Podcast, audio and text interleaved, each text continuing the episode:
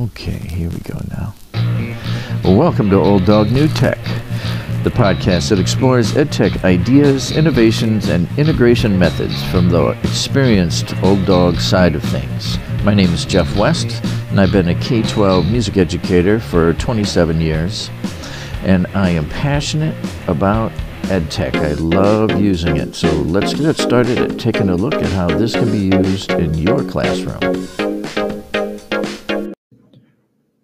Welcome to episode sixty-two of Old Dog New Tech. I'm Jeff West, and in this episode, I'm continuing my focus on student engagement uh, using Google Slides, and this time, this episode is focusing on the link to student engagement, mostly the linking of slides and how to how that uh, can help you in so many ways. It also can help create engaging assignments for your students once you show them the ins and outs. So it's about linking. So I have seen um, a lot of Jeopardy games. Um, I've created a few myself, but I also have used them for um, just presenting content.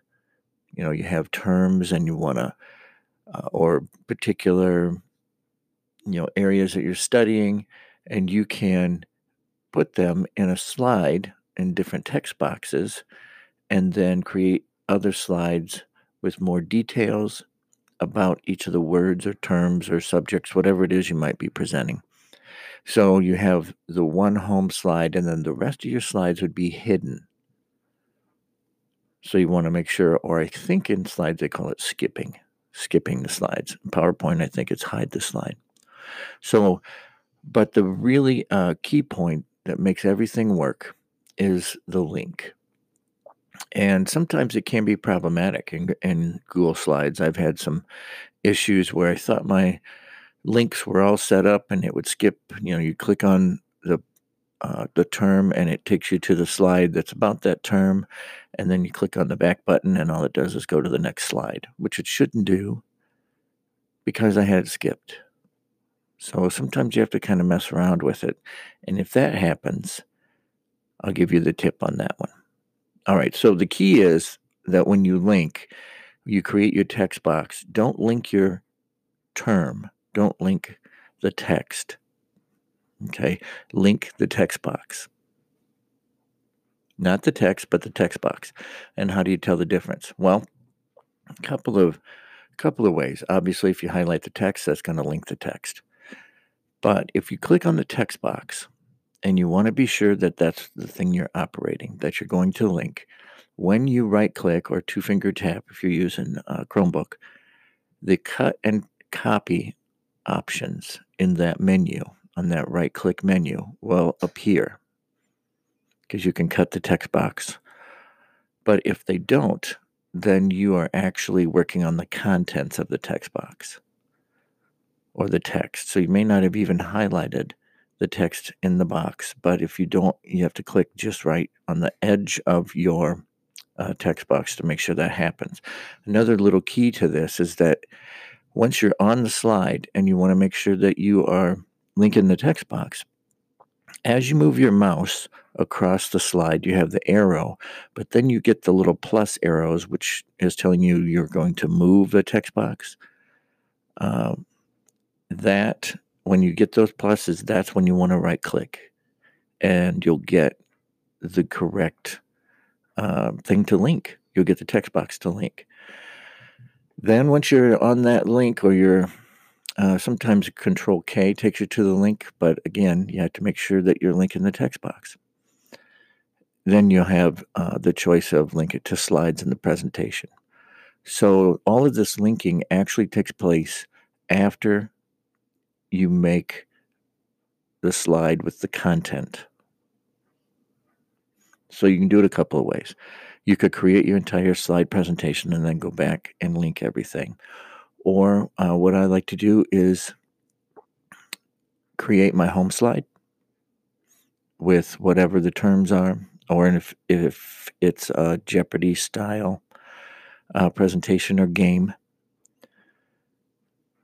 then I will go to each term and create the slides and link them to each other, to the text box, to the slide, and always making sure I put a back or two main slide or something. You know, you want that home button.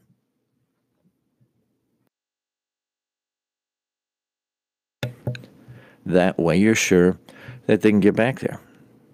Yeah, I've forgotten that a couple of times. So you want to make sure that you're putting that. Then, so you'll also create a smaller text box that you'll link then to slide one. Then, so you're gonna you're each you're gonna have several text boxes that are linked to mo, um, uh, separate slides. So your total slide presentation may have ten, fifteen slides in it, but when you actually present it, there'll only be one slide that presents, and then the text boxes actually take you to where you want to go. So there's lots of opportunities here to create student engagement. You can um, obviously do the Jeopardy game. That's multiple slides. It takes a little preparation, but you could even just do, say, two, three, or four um, text boxes. Select and color them differently, maybe change the font in each, use an image, whatever you want to put in the text box, that's fine. But you just want to make sure that you link then that text box to whatever slide you're going to jump to. So within the slide that you're jumping to, then you could put in a video, or um, you could even ask questions and have it take them to another slide when they click a particular answer. It's, um, you know, kind of up to you and your creativity, whatever you think works for your students, but there's a lot of freedom. So that use of gamification, when you gamify anything, and, and really, in short, I think gamification is giving them, um, giving them or your students the freedom to choose what direction they're going, how their learning happens. So you can do it in class together, or you could give it to them and let them um, operate it as a review. It really, it really just depends. You know, as I'm sitting here thinking, I'm going, gosh, I could even do a flashcard type of thing. Um, you know, if they want to, almost a multiple choice. You know, if you had a term at the homepage and then you put two or three definitions, and Uh, you know, clicking on the text box takes you to yes, it's correct, or no, it's not correct. Now, I know you can do this in other uh, applications. You can do it online. You can use Quizlet. You can use, um, if you're learning using a learning management system, there's probably all types of uh, things you could do there between a test or an assessment type of um, activity that you could create within the learning management system if you want to assess it and collect, you know, a grade and data. However, if you are doing an opening presentation um, and you want to get the students active, giving them the opportunity even just to watch as you click and go back and forth to see if they get the, the correct answer, that can be engaging. Let a student run it. As long as you have the right links back to the slide. Someone could be the game show host, who knows, whatever, you know, whatever comes to mind. You could have them then create this. If your students are, you know, at that level and they're ready to go, there's no reason you can't use that. So in a way, when you use a, a Jeopardy type of a game or some sort of flashcard type of uh, uh, game, I guess, be called. I don't think of flashcards as a game, but it's kind of a game, isn't it? Um, you're kind of assessing, and you can see how they're progressing.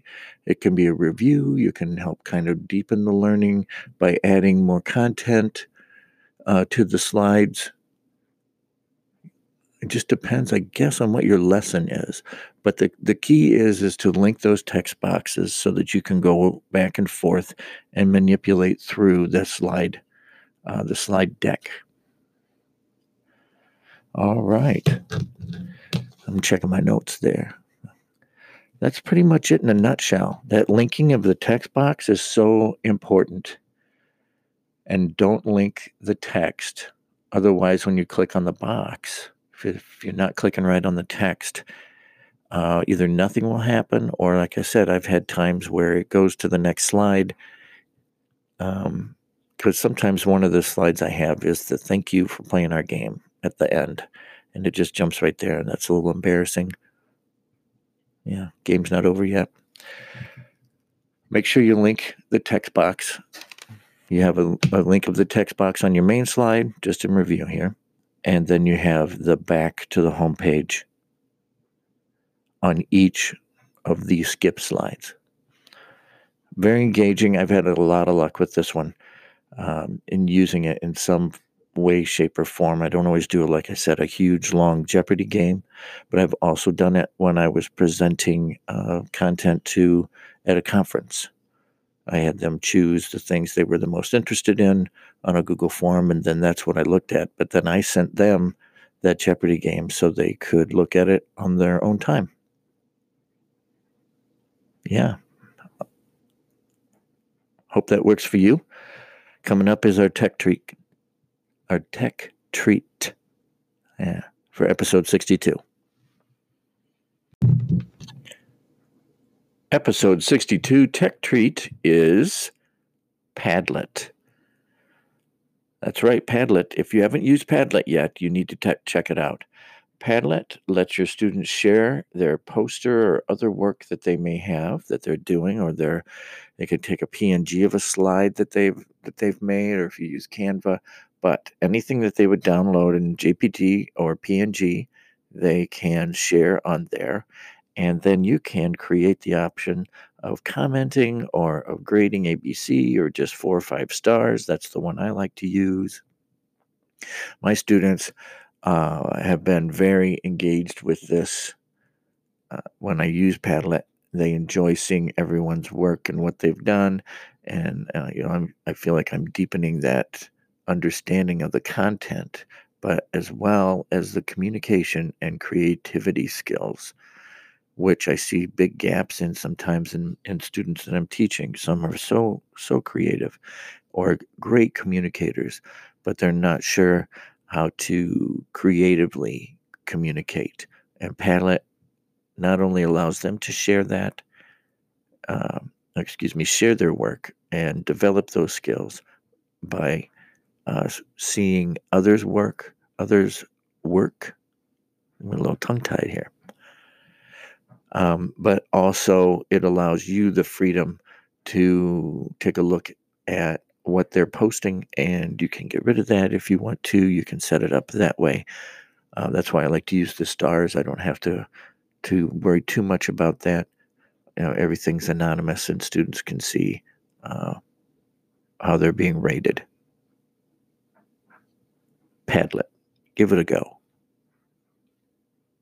This has been Old Dog New Tech with Jeff West. You can reach me at old dog new tech ten at gmail dot com. That's old dog new tech ten at gmail dot com. Send me an email or leave me a review on iTunes. And remember, when integrating tech into your classroom, don't try to be perfect. Just be patient.